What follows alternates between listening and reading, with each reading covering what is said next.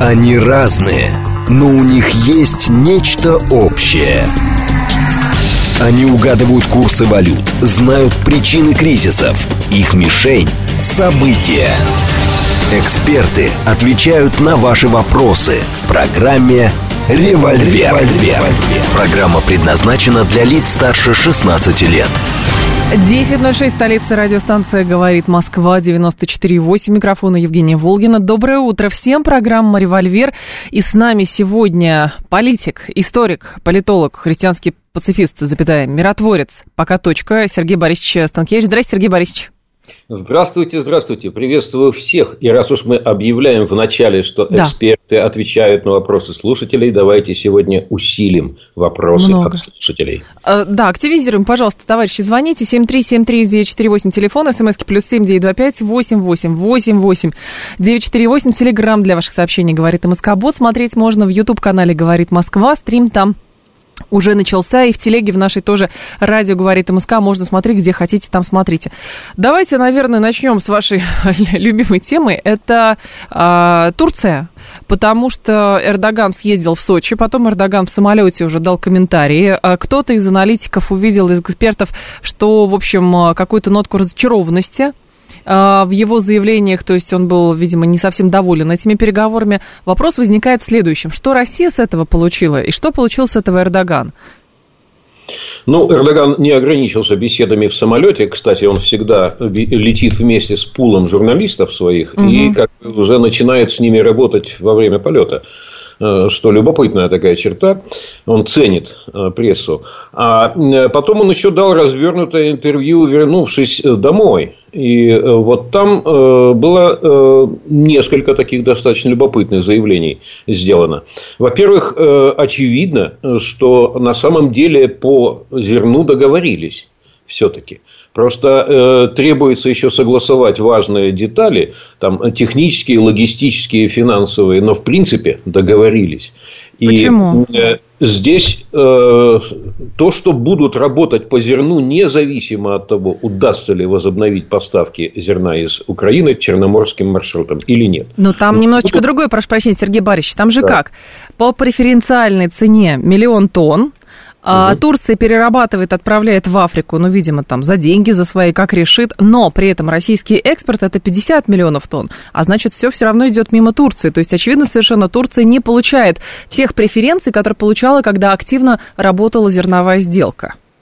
Значит, ну, э, во-первых, э, Россия экспортирует 60 миллионов тонн. 60, это хорошо. А так. в этом году она подготовила, подготовила, внимание, 64 миллиона тонн зерна. Так. Э, при меньшем сборе экспорт подготовлен больше. 64 миллиона тонн Россия готова экспортировать и, в, в принципе, в состоянии экспортировать. Угу.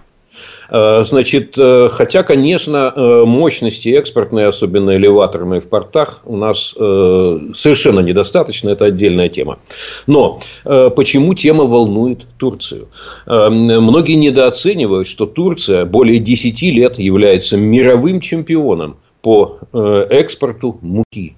Э, в Турции свыше 550 крупных мукомольных комплексов, угу. только крупных. И э, Турция производит внимание, 12 миллионов тонн муки ежегодно, более 12. И львиная доля этой муки идет на экспорт. И Турция, благодаря тому, что экспортирует, во-первых, она полностью кормит мукой Ирак соседний, вот. Ну и значительную часть средиземноморских стран и достается немного и прочим азиатским и африканским. Это и э, выгода большая, и э, потенциал влияния определенный. Вот. Поэтому, конечно, угу. Турции не хотелось бы, да, и было удобно э, покупать э, украинское зерно с большой скидкой. Э, в пер... На первом этапе зерновой сделки оно шло с большой скидкой. Вот рядом плечо транспортное. И, конечно, все это перерабатывать и продавать в виде муки. Сейчас этой возможности нет. Но э, Россия в состоянии, используя свой зерновой мощный совершенно потенциал, заместить, но, может быть, не по, то... не по столь выгодной цене, как хотелось бы, да. это Турции. Тем не менее, вот миллион тонн они договорились, а кроме того, о чем еще э, речь идет, о том, что подключиться в качестве третьей стороны Катар, э, богатое ближневосточное государство, mm просто лопается от денег, доходы невероятные, в том числе невероятные благодаря изменению мировой ситуации вследствие конфликта и санкций. Э, так вот, Катар готов подключиться, готов профинансировать, то есть не полностью купить, чтобы оно было бесплатно, но субсидировать субсидировать э, поставки и зерна, и муки э, беднейшим странам. Вот, собственно, э, эта схема, в принципе, в основных чертах согласована. Остались важные, как я подчеркиваю, логистические, технические да. и финансовые детали которые стороны доработают в рабочем порядке. Вот э, э, это можно было заключить из э, непрямых, но вполне прозрачных намеков Эрдогана. А почему не заключили все-таки никакие здесь, нет опять никаких ни бумаг, ни соглашений, то есть, получается, джентльмены друг другу верят на слово? Это так называемое в дипломатии практическое понимание. А, То есть вот они это. посмотрели друг другу в глаза. Э, они поговорили сначала в широком составе, потом в узком, и они достигли практического понимания. Как с запрещенными азовцами прям. Тоже, наверное, Нет, посмотрели друг другу в глаза, а потом обстоятельства поменялось. Я думаю, что там мы просто не в курсе всех особенностей этой договоренности. Я думаю, там э, главное было для России получить то, что она получила в обмене. Что там дальше будет с азовцами, но это не было критично. Ну, мне так кажется, во всяком случае. Это история для будущих историков. А вот то, что очевидно, то, что зерно двинется и пойдет, э, и пока остается пока еще остается, возможность подключить к этому Украину. И, да. кстати, Эрдоган немножко подвинулся. Он уже, наконец, сказал, не прямо, не жестко, но, наконец, сказал, что обоснованы настояние России включить э, SWIFT для Россельхозбанка э, и, э, и освободить от ограничений на страховки и на фрахт э, суда, перевозящие российские удобрения, российское Так не от Эрдогана же зависит, сказал. Сергей Борисович, не от Эрдогана это все зависит. И мне кажется, в этом отношении зерновая сделка мертва. Но вот там только Зеленский сейчас очень возмущен, что еще европейцы а, значит, не покупают украинское зерно и пытаются в арбитраж, теперь в арбитраже с европейцами судиться. Вот это другой немножечко сюжет. Но по факту мне кажется, что зерновая сделка просто мертва. Что может сделать Гутерреш? Ничего не может. А что Эрдоган? Ничего не может. Э, значит, Гутеррес действительно ничего не может, но он надо отдать ему должно, бьется как лев. И он вот э, последнее его письмо от 28 августа он разослал всем членам Совбеза и еще целому ряду ключевых стран, где он прямо предлагает некоторые практические выходы. Это его эксперты, видимо, нарисовали. Угу. Что сделать с фрахтом, со страховками, с удобрениями ну, и так да. далее. Он все это предлагает. Вот вам нужно такое-то решение принять, вам такое-то, вам такое-то. Ну, э, он как бы свою работу сделал. Требовать от него больше нельзя. От Турции можно просить больше. Потому что Турция влиятельный международный игрок. Э, от ее решений многое зависит и для Европы, и для Соединенных Штатов. И если Турция еще сильнее поднимет свой голос, давайте уже хватит, давайте уже двигаться. Это законные требования со стороны угу. России. Вы сами обещали. Никто за язык не тянул. Вот, у реальных как бы, э, деятелей международных э, не принято так кидать наглядно. Э, вот. Я думаю, что Эрдоган может добиться большего. Эрдоган может добиться большего. Ну, может быть, и может. Главное, чтобы Российская не добьется, Федерация... Не добьется. Тут Нет, пусть Р...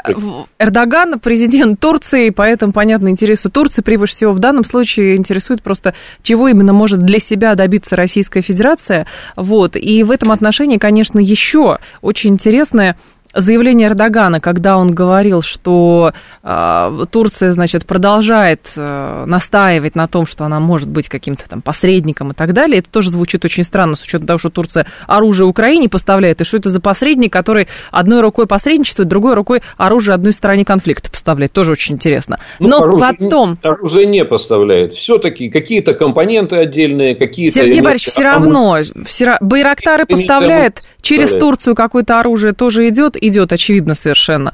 Вот, здесь другой момент. Когда Эрдоган вернулся, он сказал, что а, вряд ли есть какие-то шансы в ближайшее время а, на даже на какое-то перемирие. То есть и ему тоже да. стало понятно. С одной стороны, понятно, ему нужна какая-то, значит, геополитическое опять влияние, и поэтому вот я давайте со мной, но ему, видимо, со всех сторон дают понять, что Турция сейчас, ну, либо не нужна, либо ничего сделать не может.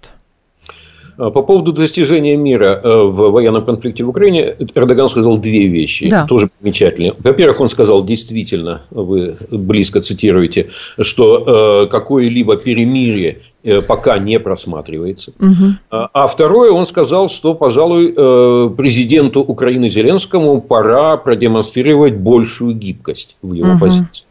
То есть, вот знаменитый этот самый ультиматум триединый, э, да, э, граница 91 года, э, значит, что там еще у него было? А, трибунал да. и репарации. Вот этот самый ультиматум, как предварительные условия для переговоров пора бы уже и подвинуть. Э, намек прозвучал, но нет ни малейших признаков, что он услышан и воспринят. Хотя. Зеленский обозначил, вроде бы, что готов куда-то двигаться, но куда мы узнаем э, где-то после 20 сентября. Почему? Что 20 сентября Зеленский едет на, э, в Нью-Йорк на сессию Генеральной Ассамблеи, где намечено его выступление, и где предполагается многими наблюдателями, что он какой-то свой обновленный мирный план предъявит. Да, и в этот момент э, значит, э, активизирует э, или контрнаступление свое, или еще что-то, потому что это тоже тактика, знаете, известная, принуждение к переговорам. Тут Соединенные Штаты Америки тоже вроде бы говорят, что надо что-то как-то делать, но с другой стороны там поставляют, значит, боеприпасы с объединенным ураном, поэтому, ну, о, как, о каком перемирии может идти речь? Кто кого принуждает-то к этому? Значит, вот э, тут, э, коль скоро мы уже э, да. и Соединенные Штаты затронули, состоялся ведь неанонсированный, внезапный визит Энтони Блинкина, главы Госдепа в Киев. Угу. Причем удивительная история. Никто вообще ничего не знал. Первые э, слухи просочились, когда он сидел в спецвагоне и ехал с польской территории в сторону Киева. И пересек границу, просочились первые слухи. Но и то слухи опровергались. Э, и только когда перекрыли уже э, Крещатик в Киеве и постелили ковер э, на крыльце, только тогда как бы подтвердил Киев, что да, э, Блинкин с нами. Значит, э, внезапный, несколько загадочный визит, но постепенно э, проявляются особенности угу. этого визита. Да. Э, заехал он по дороге, по дороге в Нью-Дели, потому что в Нью-Дели 9 сентября открывается саммит группы G20. Блинкин едет туда на подготовку присутствия Байдена, но на несколько дней раньше, на пару дней раньше он э, вылетел специально, чтобы сделать остановку э, в Киеве. Они сходили в Макдональдс и взяли картошку на двоих. Вот. Да, Картиночки да, везде эти очень трогательные, конечно ну, же. Главное, кого это должно тронуть, то, тоже большой вопрос. Э, боюсь, что э, здесь слишком глубокие политологические да. Да, э, символы, символы спрятаны, и я не в состоянии их сейчас разгадать в визите Макдональдс. Но есть другие вещи. Да. Э, что, чем значим он действительно значим, визит Блинкина сейчас в Киев. Дело в том, что встретились два кризиса. Два кризисных режима встретились. Так. Потому что в этот момент, в эти дни происходит кризис политического режима президента Зеленского. И в эти же дни усиливается, усиливается кризис э, политического режима администрации Байдена. Угу. Там тоже нарастают кризисные явления. Кто же кому поможет, Сергей Борисович? И два эти кризиса встретились. Так. А потому что они взаимозависимы, они зависят друг от друга. И вот здесь очень интересные возможны э, развязки.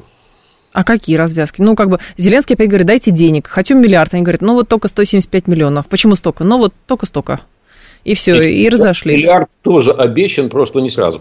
Потом, Значит, э, да. Да там, там просто больше требовать от э, Байдена уже сложно. Они почти все вычерпали, что э, Конгресс санкционировал на этот год. А э, чтобы обещать что-то дальше, им нужно сначала от Конгресса получить полномочия бюджетные на следующий год. А у вас-то есть понимание, почему поехал? Может быть, э, пытаются оттянуть э, на себя, соответственно, внимание из-за того, что Эрдоган к Путину ездил? Может быть, поэтому? Или не привлекать по... внимание Нью-Дели, например, к тому, что, видите, Блинкен поехал на Украину, значит, G20 будет говорить про Украину. И тоже не поэтому. Не могу более, угадать, Сергей Борисович, тогда. Более серьезные причины за этим стоят. Какие? Э, ну, как мы услышали на днях из СМИ, украинское наступление э, провалилось. И оно действительно провалилось, объективно глядя. Я вот побеседовал со многими авторитетными угу. военными экспертами. Они утверждают, что да, действительно провалилось. Потому что э, наступление планировалось как э, генеральное и стратегическое. Да. Целью его было там, перерезание сухопутного коридора, выход к Азовскому морю. А, потом цель дважды корректировали. Нет, нет, не к берегу Азовского моря, ну хотя бы там э, ближе к Мелитополю. Нет, нет, не к Мелитополю, ну хотя бы на Токмак. А Токмак это уже никакое не стратегическое наступление. Но, э, как выяснилось, вот сейчас не удалось прорвать даже первую из трех линий обороны. Ее немного продавили в районе Работина, но до конца даже не продавили.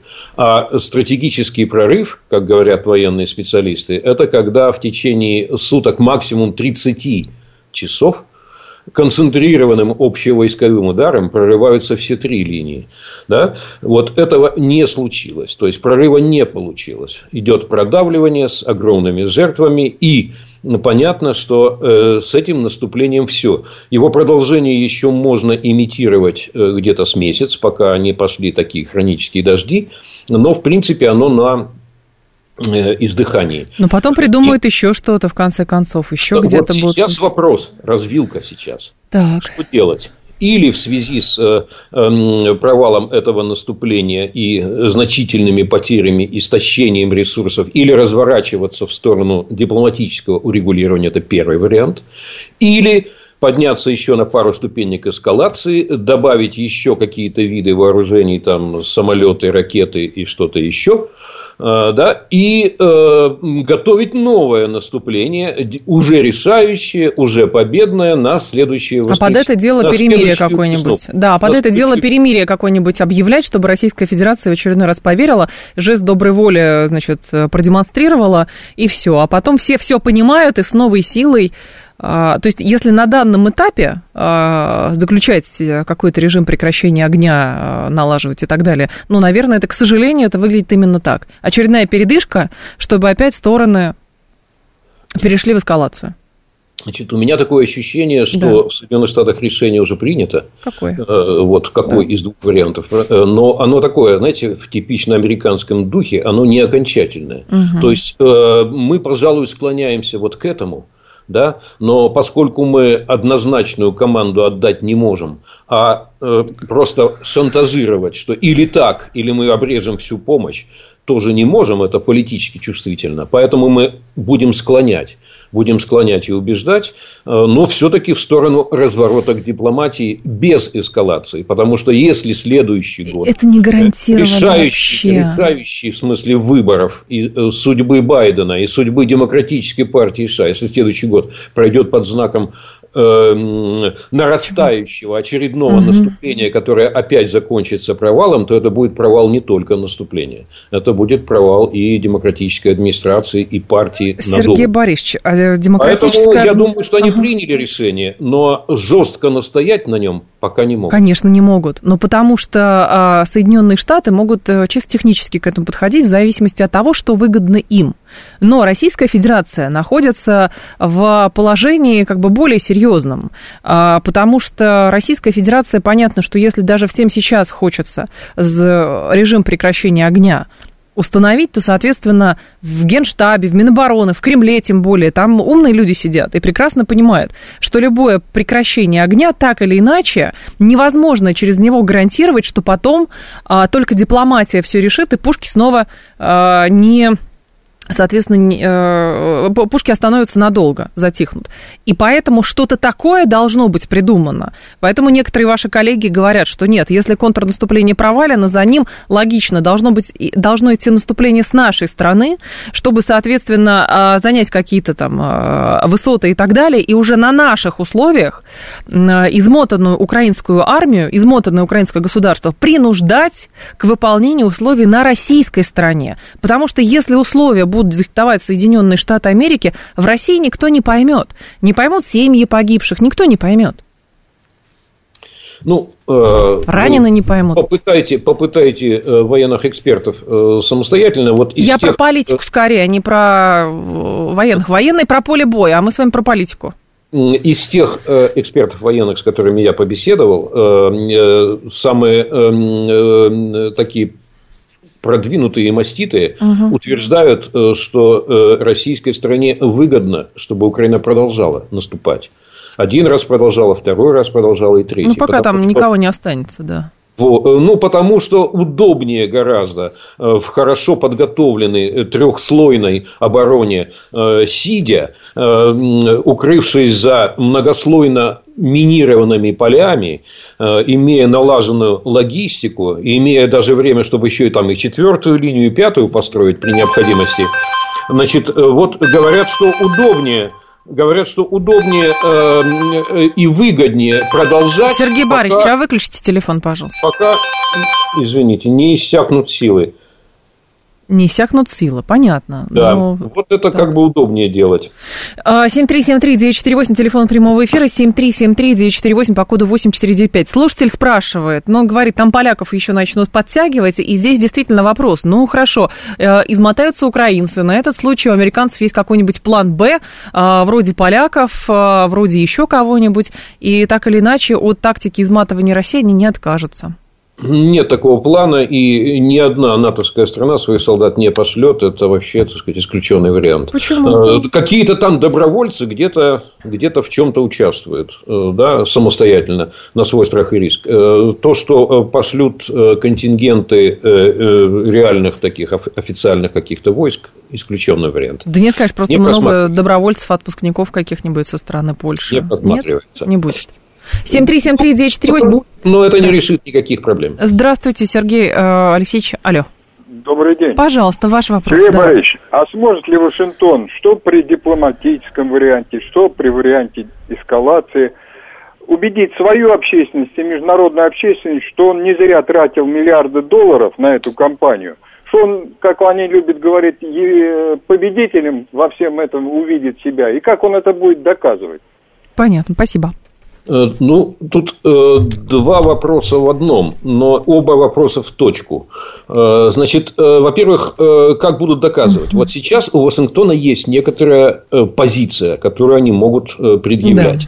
Да. Э, и э, уже, собственно, начинают публиковать. Смотрите, Америка в основном свои интересы соблюла и своих целей достигла. Э, в чем это произошло? Ну, во-первых, они как бы не допустили полного поражения Украины. Украина выстояла. Во-вторых, что произошло? Э, удалось консолидировать всю Европу под американской рукой.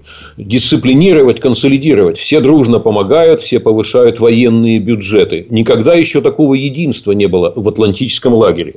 Да? Э, удалось оторвать Европу от российских энергоносителей, порушить вообще экономические связи, какие бы то ни было серьезные между Европой и Россией, и завязать Европу на американские энергоносители. Но это же успех. Удалось в целом понизить конкурентоспособность европейской экономики по сравнению с американскими компаниями на мировых рынках э, выгодные условия создать. Но это же успех.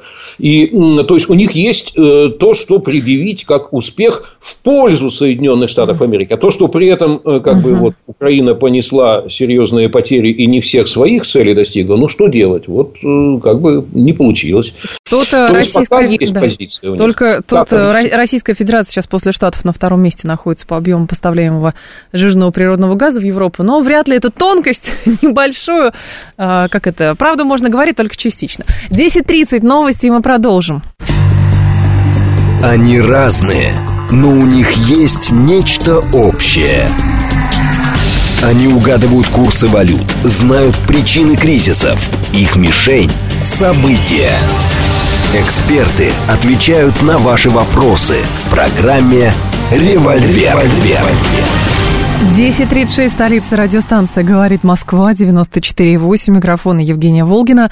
А, мы продолжаем. Сергей Станкевич с нами. Сергей Борисович, вы хотели слушателю а, ответить дальше? До да. конца ответить. Да, да, да, про Штаты. Э, две стороны затронуты. Давайте. Как Соединенные Штаты могут объяснить разворот к дипломатии и как они смогут объяснить, если решаться, э, разворот, наоборот, к эскалации. Так. Вот про дипломатию мы поговорили, там есть некоторые шансы э, у Вашингтона. А вот э, что касается возможной эскалации и подготовки к следующему наступлению весной. Так вот, тут надо объяснить, чтобы на это решиться – и взять на себя ответственность, надо объяснить, а почему не состоялось первое э, решающее наступление. Э, и если мы способны исправить ошибки, выявленные на первом этапе, то тогда есть шанс чего-то добиться на втором. Так вот, сейчас разворачивается очень важная дискуссия, а почему провалилось первое наступление. Э, версия эм, Киева – мы могли победить, но вы нам не дали. Вы нам не дали всего, Денег не, не дали. всего, что мы хотели. Да. Да, всего, так. что мы хотели, всего, что нам нужно, пакет победы до нас не доехал. Это версия Киева. То есть виноваты, соответственно, американцы. Угу. Не смогли организовать. Версия Америки. Мы вам дали все или почти все. Э, точнее так, мы дали вам все, что нужно.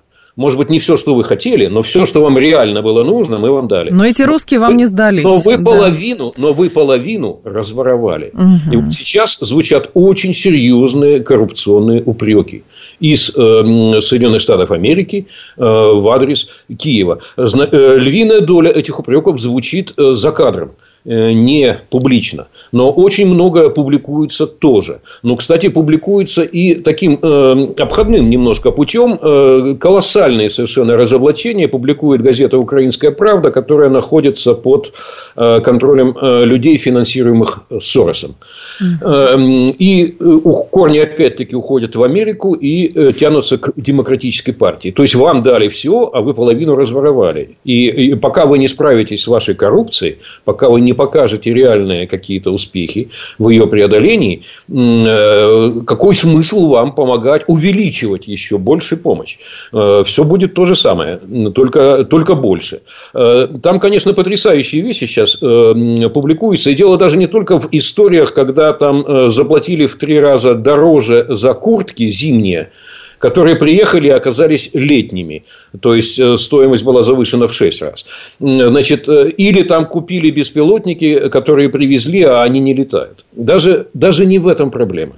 А, оказывается, оказывается, была сделана предоплата на сумму 800 миллионов долларов не на 10 и даже не на 100. На 800 миллионов долларов сделали предоплату на фирмы прокладки зарубежные – европейские в первую очередь. И ничего не было поставлено. И денег еще. А вы так удивляетесь, Сергей Борисович? А меня ну, это, это, это же, ну, это же фанта, я удивляюсь. Я Почему удивляюсь, вы, а вы верите в честность э, тех, кто Вообще торгует? ничего не поставить, но это надо совсем отморозить. Нет, нам-то только лучше. Российской стране только лучше от того, что пусть они закопаются в коррупции, пусть им э, летние вещи вместо зимних на зиму, пусть не летающие беспилотники, российской стране будет только лучше. Главное, ну, чтобы у российских военных были летающие беспилотники, хорошая теплая одежда, приборы ночного видения, хорошая качественная артиллерия, ракеты и прочее.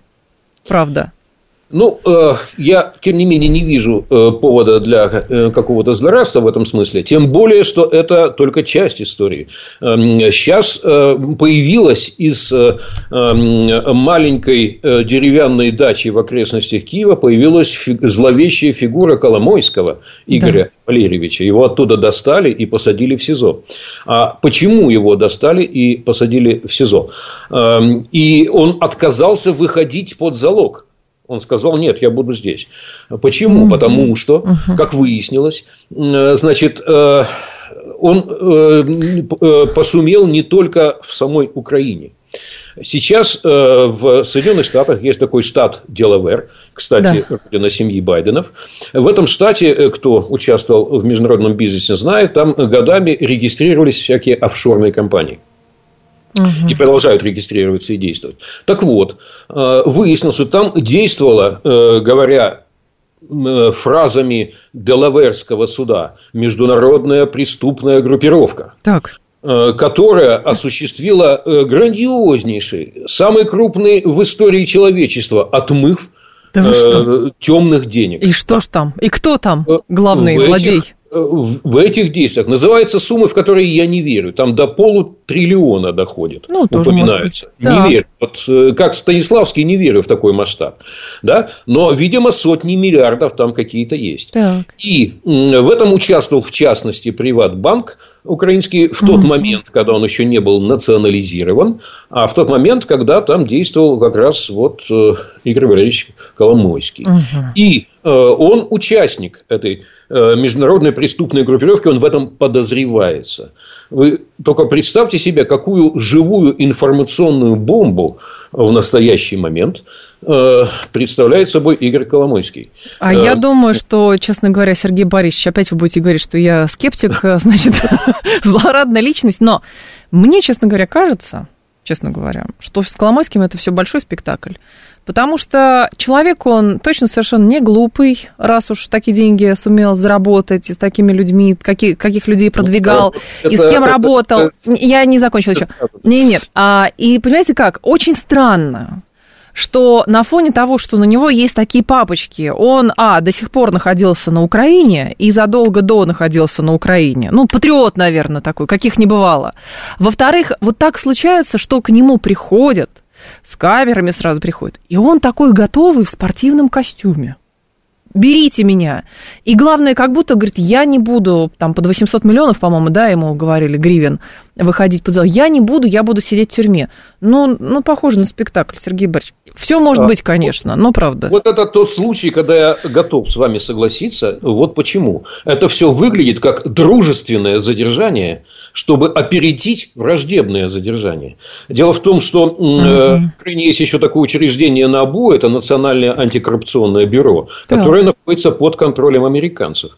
И э, это НАБУ, если бы оно его арестовало, то мог бы, э, во-первых, они бы его могли э, долго потрошить информационно, пригласив при необходимости следователей из Штатов. Понятно. А то, может быть, и до экстрадиции не дай бог, дело бы дошло. А теперь он будет в а. казематах СБУ скрываться и спасаться. Вот. Поэтому лучше, лучше дружественное задержание, э, которое опередило враждебное задержание. Тут это очень вероятным вариантом выглядит. Ну, или Но самое это главное другое. Ведь э, э, все равно шило в мешке не утаишь. Все равно при таких масштабах да все все знают, э, Сергей в конце воду не спрячешь. Сергей и все равно все, все компромат будет выявляться и будет работать. И все равно там э, куча э, всякого народу э, с этим окажется повязанной. И возвращаясь к теме э, кризиса э, политического режима, э, полностью осыпалась э, и прогнила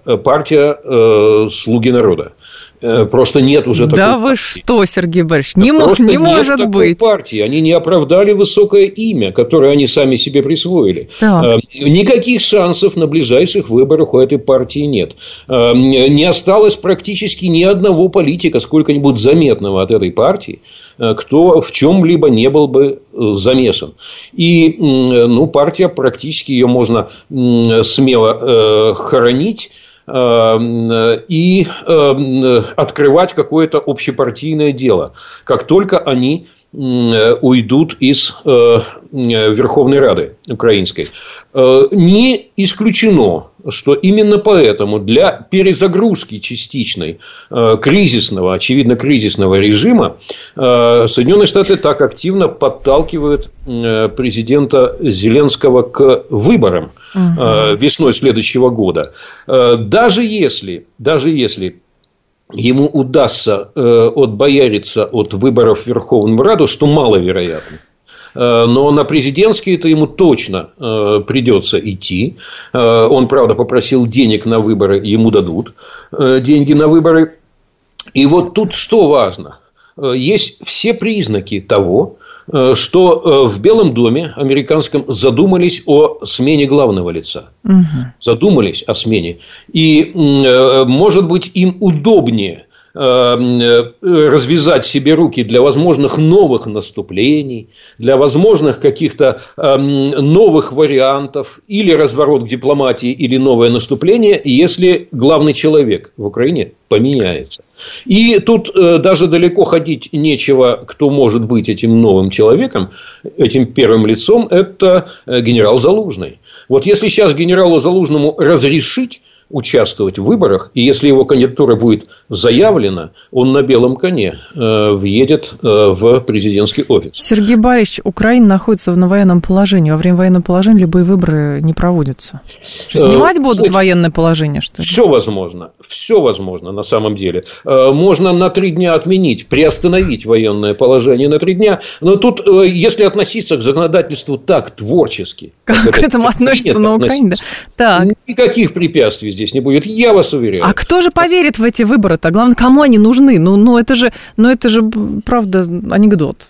Ну, правда, Значит, Сергей На самом деле они э, в значительной мере, я считаю, э, нужны самой Украине. Э, и, конечно, они нужны Соединенным Штатам Америки. Потому что Байден не может появиться, вот сейчас начнется обсуждение бюджета угу. следующего года, он не может появиться и сказать, что э, в ответ на вопрос, а кому вы, собственно, даете Э, увеличенное финансирование. Во-первых, вы даете это вот тем, кто прострафился так-то и так-то и так-то, на них пробы ставить негде и некуда. А во-вторых, они сами продлили себе полномочия. А то... И нелегитимны. Да. И кто будет отвечать потом за эти деньги, если вы нелегитимным людям, продлившим самостоятельно себе полномочия, дали их распределять? Вот э, понимая, что этот разговор будет крайне тяжелым, э, конечно, Штаты склоняются все-таки к выборам. Э, окончательно ли их решение о смене первого лица? Ну, с партией там все уже ясно. Партию, новую партию власти придется создавать. Это уже все на покой. А вот смена первого лица, окончательное решение или нет, это пока под вопросом. Mm-hmm. Я думаю, что и Блинкин приезжал в значительной мере, чтобы потестировать разные варианты в прямом диалоге. И чтобы составить себе впечатление э, э, о том, как правильнее поступить.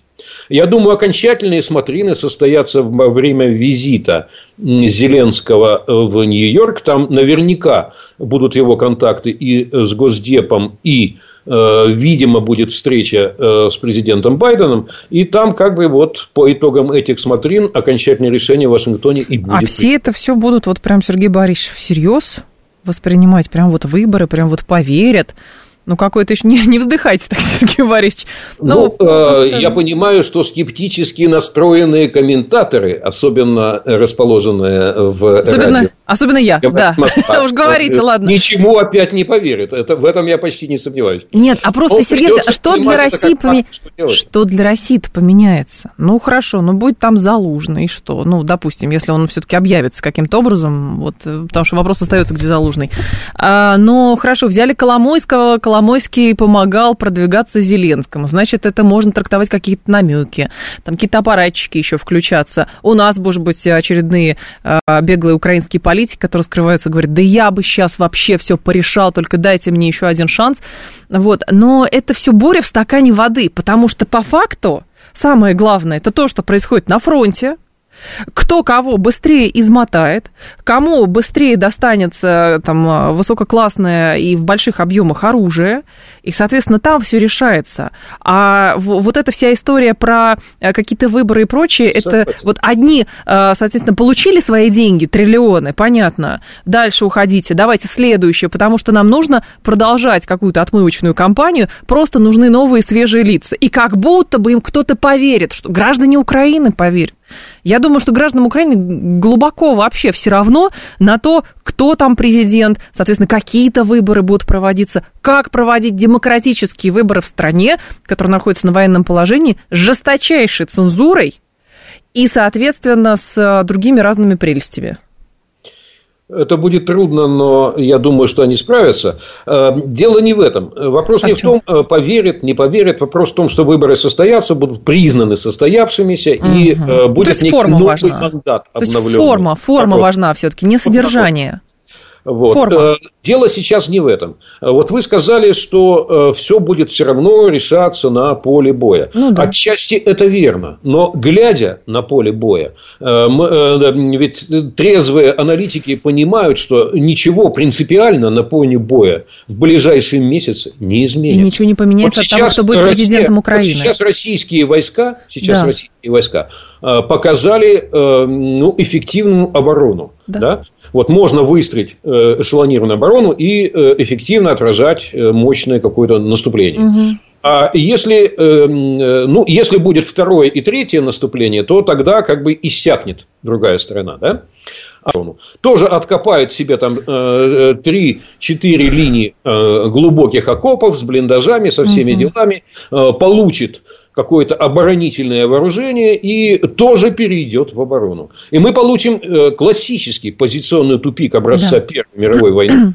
И ничего никуда всерьез не двинется. Потому что, эм, чтобы э, иметь успех стратегический и взламывать такие линии обороны, э, ну, должны воевать миллионы. А там воюют сотни тысяч, и на фронте в тысячу километров. Конечно. И, но вопрос все равно прорывных наступлений. Сергей Борисович, конечно, я с вами полностью согласна, да.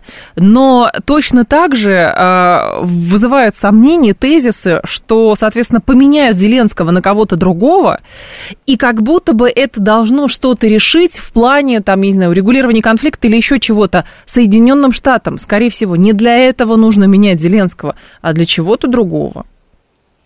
Значит, Они э, Зеленскому могут ну, сказать, я пытался как надо. объяснить, видимо, не очень успешно, для чего это Соединенным Штатам нужно. Во-первых, чтобы э, снять вот эти обвинения. Нет, это я поняла. Что да. вы помогали, вы помогали э, коррупции процветать, да, для того, чтобы получить, как бы в связи с обновлением угу. лиц в Киеве, получить мандат на дополнительную помощь и, может быть, подготовку еще одного наступления, или сказать, или сказать, что вот ну, да наступление исчерпано, силы истощены, разворачиваемся к дипломатии, а к дипломатии поворачивать будут новые лица. То есть и так, и так они получают некую новую свободу рук.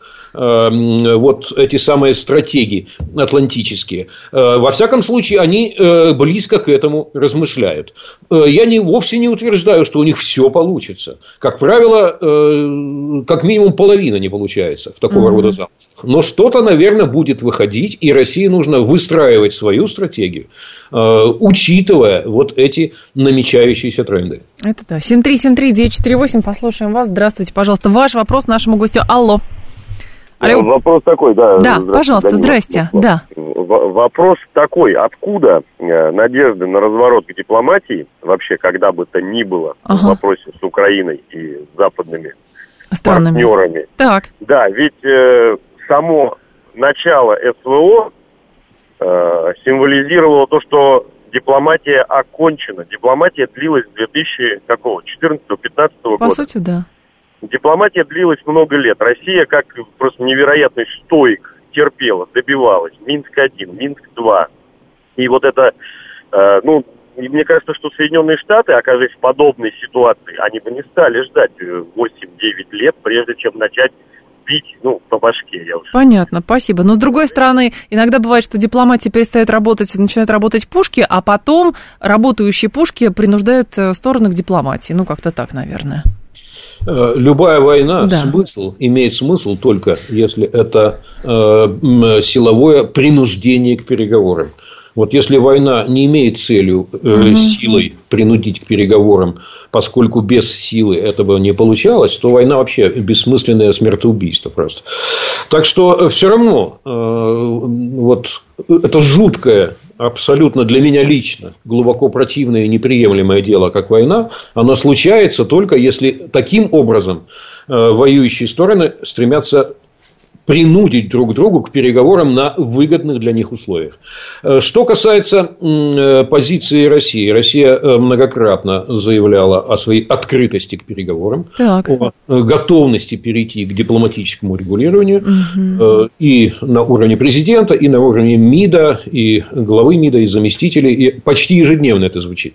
Так что здесь готовность существует, и она сомнений не вызывает. А все остальные обстоятельства, на каких условиях можно можно прийти к мирному соглашению, там, к перемирию сначала, а потом к прочному, долгосрочному урегулированию. Это все уже за столом переговоров. Сейчас бессмысленно гадать. 7373948, телефон прямого эфира, 7373948, по коду 8495. Так, слушатель говорит, Россия а, надо брать Харьков и Киев, тогда можно с американцами и украинцами начинать какие-то переговоры. А в данном случае все очень сложно, как одной, так и другой стороне.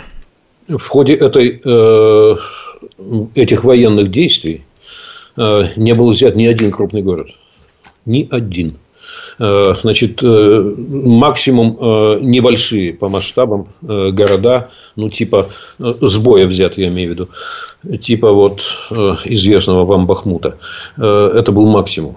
И я сильно сомневаюсь, что возможно э, всерьез взятие штурмом крупного города. А Мариуполь? А Мариуполь? Вот миллиону. Мариуполь. Мариуполь, да, сопоставимый по размеру, но, но он сначала был окружен и разрушен. Значит, представить себе, что нечто подобное происходит применительно к городам-миллионникам типа Харькова или к городу э, с более чем э, трехмиллионным, близким к пятимиллионному, наверное, населению. Тут трудно сказать, сколько там реально осталось сейчас жителей. Но представить себе нечто подобное невозможно. Не здесь выход из э, кризиса, не здесь, mm-hmm. на взгляд. А, с вашей точки зрения, вот Борисович говорит, э, так, так, так, сейчас скажу, как вы считаете, могут ли американцы в ближайшее время поджечь э, Армению? Американцы поджечь Армению? Ну да. Не вижу ну, хорошо, смысла. новая эскалация между Арменией и Азербайджаном. Во-первых, не могут, а во-вторых, зачем? Второй фронт открывать. Нет, нет. Э, там в конфликте э, давно уже, к сожалению, да. в застарелом конфликте находятся Азербайджан и Армения. Армения сейчас э, проигрывает в этом конфликте.